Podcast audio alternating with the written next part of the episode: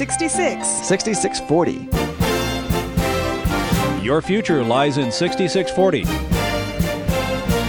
66 books by 40 authors, and yet we now discover it's an integrated message system from outside our time domain. Welcome to 6640, the ministry outreach of Koinonia House and Koinonia Institute. Today's Bible teacher is Chuck Missler, connecting the Bible to your life and the world around you. In today's study, Chuck continues his teaching on the book of Psalms, chapters 135 through 144.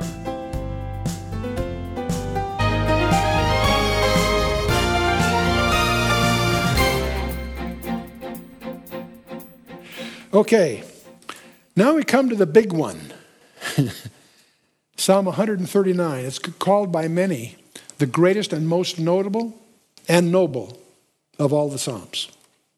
If you don't jot down any other, remember 139. 139, because it's going to hit head on the attributes of God. And what are the attributes of God? Well, He's omniscient. What does that mean? Well, God is all knowing, He knows everything. That's why He can't learn. It's one of the things He can't do. He can't learn, right? He's omnipresent, He's everywhere present. He's everywhere. He, uh, what uh, Paul Davies, a scientist, said, it's as, as if the whole universe is nothing more than a thought in the mind of God. He's everywhere. And he's omnipotent. God is all powerful. All powerful. Now, what we think about God determines what we think about everything else. What we think about everything else derives from what we think about God. The others, other people, the universe, God's word, God's will, sin, faith, obedience, all these derive from our understanding of who God is. Wrong ideas about God will lead us down the wrong path. So, this psalm is going to focus on these three primary attributes of God. Okay, it's to the chief musician, a psalm of David. O Lord, thou hast searched me and known me. Thou knowest my downsitting and my uprising. Thou understandest my thought afar off. Thou compassest my path and my lying down, and art acquainted with all my ways. This speaks to the omniscience of God. He knows everything, He knows me. He is the ultimate psychologist. He knows my thoughts better than I do. And by the way, He's the only one that does. People always ask, a big theological debate, you know, can Satan read know our thoughts? I don't think so except in the sense that a psychologist might. He might draw inferences by our behavior. But only God knows the thoughts and intents of the heart. I think I take great comfort in that. That's to, you know why you know why that's in the Bible? To keep the personnel departments out of the act, right? Okay. There is not a word in my tongue, but lo, O Lord, thou knowest it altogether. Thou hast beset me behind and before and laid thine hand upon me. Such knowledge is too wonderful for me, for it is high, I cannot attain to it. And again, this is, gets at the whole idea that God can't learn. He knows everything about you, can't be surprised. And uh, now, how can God know all that? I don't know. The psalmist doesn't know either. I cannot attain to it. And so uh, I won't even try. It's interesting to me to realize that all the, the, the uh, frontier of every field of science is information theory. Physics, the, the, the, whole field of particle physics has challenged the very meaning of what information is. The bio, microbiologists are discovering the primary threshold of understanding is the theory of information. I think that's fascinating for a lot of reasons. But anyway, the psalmist continues now about omnipresence. Whither shall I go from thy spirit? Whither shall I flee from thy presence? If I send up into heaven, thou art there. If I make my bed in Sheol or hell, behold, thou art there. If I take the wings of the morning and dwell in the uttermost parts of the sea, even there shall thy hand lead me, and thy right hand shall hold me. Others say you can run, but you can't hide. no matter where you go, you cannot get away from God. And Jonah tried, it didn't work until God explained it, his assignment a little more clearly to him. If I say, Surely the darkness shall cover me, even the night shall be light about me. Yea, the darkness hideth not from thee, but the night shineth as the day. The darkness and the light are both alike to thee. Daniel Webster, American statement and, and uh, orator, a student of Scripture, incidentally, made an impressive use by paraphrasing this for one of his uh, uh, uh cases. And it's become much quoted by you'll recognize that where he, you can recognize in his articulation, he was a man of the cloth, he, man of the word. He said, A sense of duty pursues us ever. It is omnipresent like the deity. If we take to ourselves the wings of the morning and dwell in the uttermost parts of the sea, duty performed or duty violated is still with us for our happiness or our misery. If we say, Surely the darkness shall cover us, in the darkness as the light of our obligations are yet with us. We cannot escape their power nor fly from their presence. Obviously, an echo of Psalm, you know, 139. But uh, Daniel Webster, very articulate guy, but obviously drawing on his familiarity with the scriptures.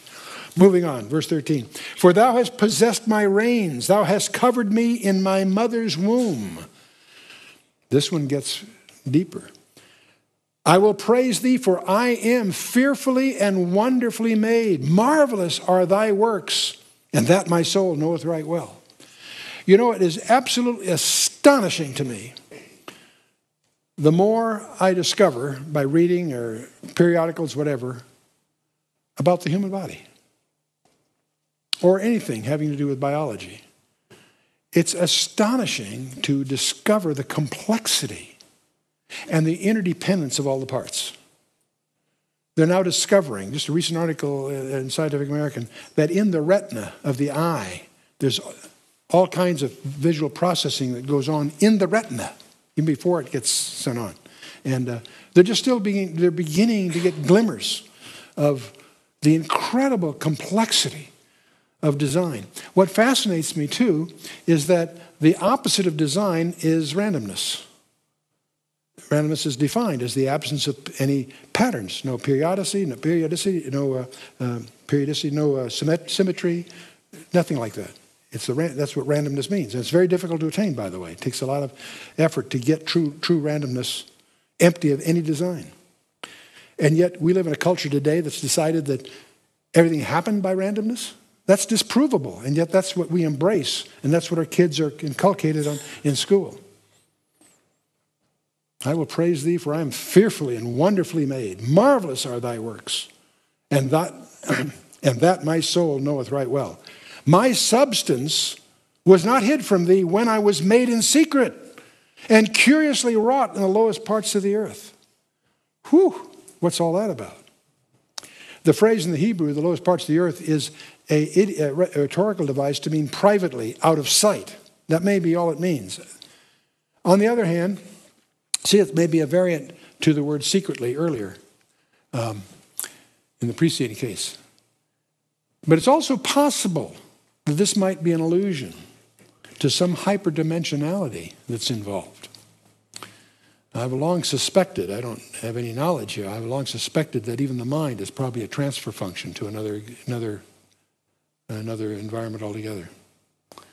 And uh, the whole hyperspace issue may be hinted at here somewhat. But that's beyond the scope of this study. Let's go on. Thine eyes did see my substance, yet being unperfect, now the incomplete. In other words, I was in existence before I was conceived, before I became substance, even a, a, a, a fertilized zygote, whatever. That's physical. Thine eyes did see my substance, yet being unperfect, in, in, in, unperfect not being with uh, imperfections, but unperfect sense being incomplete. I hadn't been put together yet. You saw me. And in thy book all my members were written, which were in continuance, were fashioned, when as yet there was none of them. In other words, I was designed, I was put in our vernacular, I was in the drawing boards before I was put into production, uniquely, distinctly. Thine eyes did see my substance yet being unperfect, and in thy book all my members were written, which in continuance were fashioned, when as yet there was none of them. Well, this is all, you know, the, the other thing I was going to mention about the biology. Uh, uh, really, if you take, if you assume somehow, as if we think we understand, that the DNA has all the information to reproduce you. That's what the whole uh, plot line of Jurassic Park was all about. By getting the DNA out of mosquito, presumably, you theoretically could create the whole dinosaur by, you know, by processing.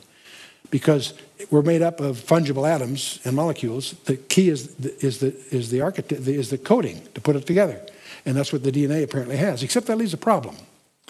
Because the DNA, when you have a first, the first cell, sperm, egg get together, fertilized zygote, it splits to two. Mitosis takes place, it splits.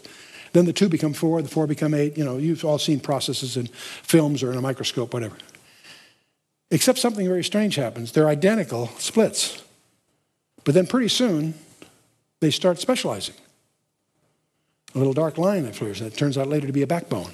They start specializing into certain kinds of tissues. Those tissues become certain kinds of organs. Now, the problem is when they first split, the first split that takes place, they're identical splits, right? Let's assume you have the complete blueprint in each library, in each cell. No problem so far. Then they split again. They're identical, right? And they each have the full copy. DNA contains. If the DNA contains, let me give you the analogy. Let's assume every one of you in this room had the skill to play any musical instrument. You could play them any of them, and there's plenty of them around. And let's assume I gave each one of you a complete copy of the symphony. Would we have a symphony? No, because there's an issue in computer design called conflict resolution logic. Somewhere, somebody has to decide you're going to be first violin, you're going to be percussion, you're going to be string, you know, whatever. Not only to make the assignments and allow you to specialize, but also to bring it together into a harmonious whole. That requires external information. Just giving a complete description of the symphony to each cell doesn't give you a symphony. From an information science point of view, it requires external input to make it happen. Follow me? That implies that God is involved in some way in every cell division. Staggering. Thine eyes did see my substance yet being unperfect, that in thy book all my members were written, which are in continuance were fashioned, when as yet there was none of them. How precious are thy thoughts unto me, O God! How great is the sum of them! If I should count them, there are more in number than the sand. When I awake, I am still with thee. Two key facts God loves us, and he's all powerful. What a combination of thoughts that God is all powerful. There's nothing he can't do. How precious also are thy thoughts unto me, O God. How great is the sum of them. God loves us, and the God who loves us is all powerful. Surely thou wilt slay the wicked, O God. Depart from me, therefore, ye bloody men. For they speak against thee wickedly, and thine enemies take thy name in vain. These are, He's talking to God. They speak against thee, God, wickedly. And thine enemies take thy name in vain. Do not I hate them, O Lord, that hate thee? Am I not grieved with those that rise up against thee? I hate them with perfect hatred. I count them mine enemies. The word perfect there is also complete. Not perfect because it's not free of imperfections. It's, we use the term perfect a little differently. Here it just means complete.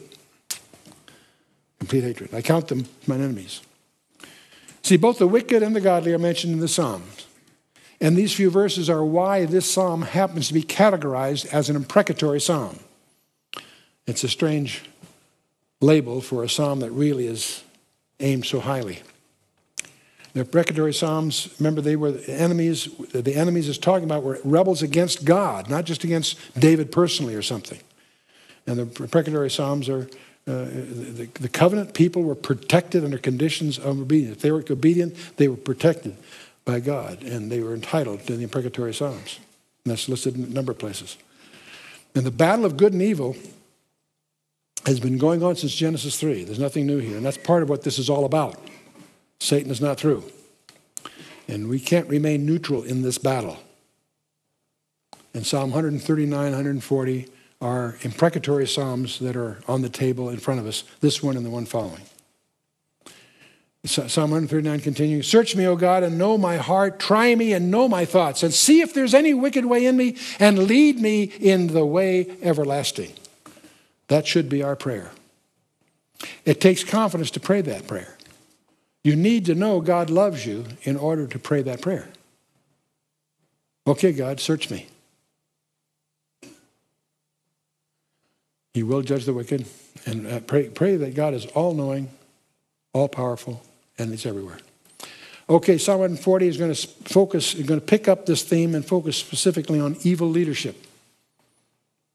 And uh, David, uh, it would seem, in writing this, was surrounded by evil men, people that were slandering him. King Saul had ordered his officers to get to kill David. He is a fugitive, and uh, evil men were plotting against him continually. This psalm also, though, is a prophecy of the last days when a godly remnant of Israel will face the Antichrist, the false Messiah, that man of sin. And the psalm also has an application. There's sort of three levels here David's historical one, a eschatological or prophetic one, and then an application for you and I. Each one of us can pray this prayer as we go through, look through Psalm 140.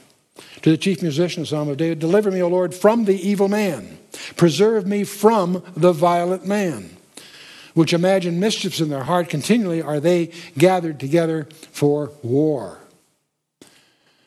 These are uh, uh, John in his uh, uh the uh, apostle John in his first in his first epistle points out that there are now many antichrists. As you heard, antichrist shall come. There are many antichrists. Remember that in, in, in the second chapter of, First John. Gather together for war. They have sh- sharpened their tongues like a serpent. Adder's poison is under their lips. And then we have Selah, that word that says, think about that. Stop a thought connector. Romans, Paul in Romans picks up that term in Romans chapter 3. As it written, there is none righteous, no, not one. There's none that understandeth. There's none that seeketh after God. They are all gone out of the way. They are altogether become unprofitable. There is none that doeth good, no, not one. Their throat is an open sepulchre. With their tongues they have used deceit. The poison of asps is under their lips. Just a quote from that psalm. Same flavor, same, same issue. The danger of wicked leadership.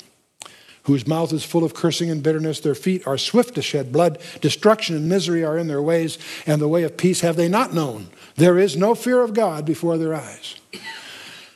Boy, does that characterize our culture today. There are more murders in Washington for political reasons than we dare list over the last decade or so, over a hundred. Swift to shed blood. There's no fear of God before their eyes. There have been people misinformed. There have been people who slipped here and there, but intended well. No, this is not that anymore. There is no fear of God at all here. Moving on to Psalm 140, verse 4. Keep me, O Lord, from the hands of the wicked. Preserve me from the violent man who have purposed to overthrow my goings. The proud have hid a snare for me. The cords, they have spread a net by the wayside. They have set gins for me.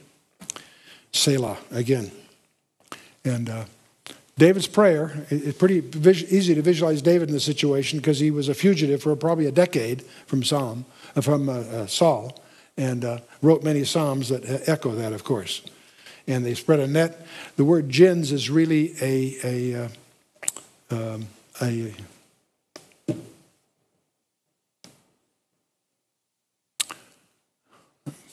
a senior moment, a uh, hoop, a hoop for capturing a small animal, and thus it becomes a trap or a snare. And uh, but uh, uh Dear beloved, avenge not yourselves, but rather give place unto wrath, for it is written, Vengeance is mine, I will repay, saith the Lord. Is again out of Romans. Therefore, if thine enemy hunger, feed him. If he thirst, give him drink. For in so doing, thou shalt heap coals of fire on his head. Be not overcome of evil, but overcome evil with good. So we've got four lessons here in this psalm. the first five verses that we've gone through, what sinners do to God's people. The next one is what God's people should do to sinners. And we got a taste of that here in verses 6 through 8. And uh, I said unto the Lord, Thou art my God, hear the voice of my supplications, O Lord. O God the Lord, the strength of my salvation, thou hast covered my head in the day of battle. Grant not, O Lord, the desires of the wicked, further not his wicked device, lest they exalt themselves. Again, Selah. Uh, uh, that pause. Boy, think of that. The third lesson is what does sin do to sinners? We've seen what sinners do to God's people, what God's people should do to sinners. Now, what does sin do to sinners? That's the next couple of verses here. As for the head of those that compass me about, let the mischief of their own lips cover them. Let burning coals fall upon them. Let them be cast into the fire, into deep pits, that they rise up not again. Let not an evil speaker be established in the earth. Evil shall hunt the violent man to overthrow him. And then the final thing is okay, what does God do for his people? I know that the Lord will maintain the cause of the afflicted and the right of the poor. Surely the righteous shall give thanks unto thy name, the upright shall dwell in thy presence. Okay, a couple more and we'll wrap it up here. Psalm 141. This is again a, a, a, close cousin. This is deliverance from evil. Again from David. Lord, I cry unto thee, make haste unto me, give ear unto my voice when I cry unto thee. Let my prayer be set forth before thee as an incense and the lifting up of my hands as the evening sacrifice. Set a watch, O Lord, before my mouth, keep the door of my lips. Interesting way of putting it. He's saying, don't let my lips and my life contradict each other. That's basically what he's saying. Incline not my heart to any evil thing, to practice wicked works with men that work iniquity. And let me not eat of their dainties. Let the righteous smite me, it shall be a kindness. Let him reprove me, it shall be an excellent oil, which shall not break my head, for yet my prayer also shall be in their calamities. What he's really saying here is avoid compromise. We be working in the world, but we should not be of the world. Or as one writer put it, the boat should be in the ocean, but it's tragic when the ocean gets in the boat. Okay, it's along the same idea.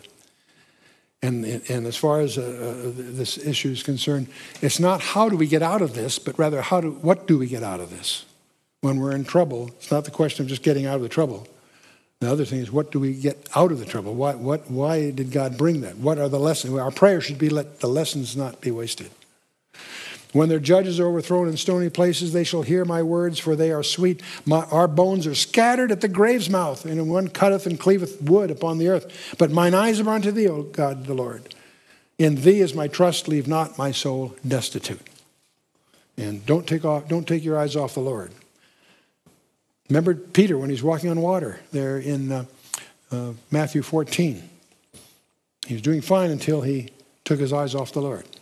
And started to sink. And that, that little object lesson, I think, is true of our lives as we face uh, crises of different kinds, whether it's people plotting against us or whether it's just some form of impatience. Let's not take our eyes off the Lord. Don't compromise. Keep me from the snares which they have laid for me, for the gins of the workers of iniquity. Gins, again, is a, a, a mokesh. It's a term meaning a, like a noose for catching small animals or a hook for the nose. It means to be ensnared, the way it's being used here. Let the wicked fall into their own nets, whilst that I withal escape. Oh, here we go. I thought I, knew, I, thought I had a footnote here. Good. Yeah, there's Mokesh. Um, a noose for catching animals, a hook, and so forth. Okay. Okay, the cave song. This is one written in the cave. In fact, it says so. That's Mashil, which means it's an instructionary thing. In fact, it's a model prayer. The, the disciples asked Jesus, teach us to pray. Well, this is this equivalent kind of response where David's teaching us to pray, in effect. A prayer, uh, he was in a cave, but it's really an instructionary song. I cried unto the Lord with my voice, with my voice unto the Lord did I make my supplication. I poured out my complaint before him. I showed him before uh, him my trouble. There's a piece that was written in the 17th century I had to throw in here about telling God. I thought that since we're talking about prayer here, focusing on prayer, this is, I think, useful. Tell God all that is in your heart as one unloads one's hearts, its pleasures, and its pains, as if to a dear friend. Tell him your troubles that he may comfort you. Tell him your joys that he may, he may uh, sober them. Tell him your longings that he may purify them. Tell him your dislikes that he may help you to conquer them. Talk to him of your temptations that he may shield you from them. Show him the wounds of your heart that he may heal them. Lay bare your indifference to, to good, your depraved tastes for evil, your instability. Tell him how self love makes you unjust to others, how vanity tempts you to be insincere, how pride disguises you to yourself as to others. If you thus pour out all your weaknesses, needs, and troubles, there will be no lack of what to say. you will never exhaust the subject, it is continually being renewed. People who have no secrets from each other never want subjects of conversation. They do not weigh their words, for there is nothing to be held back. Neither do they seek for something to say. They talk out of the abundance of the heart without consideration just what they think. What great advice. You know, we tend to be so formal with prayer, so guarded. How silly. God knows it all. What joy there is is being open and candid with Him. Tell them what you really think. You've been listening to 6640, the ministry outreach of Koinonia House and Koinonia Institute. Today's Bible teacher was Chuck Missler, teaching through the book of Psalms. For a complete listing of resources available, please visit khouse.org. Or you can call us on 1 800 khouse 1. To learn more about Koinonia Institute, visit koinoniainstitute.org. Thank you for listening to 6640 and for your continued prayerful support of this ministry. Until next time, as we continue this series, may God bless you with the knowledge of His Son, Jesus Christ, as you study His Word.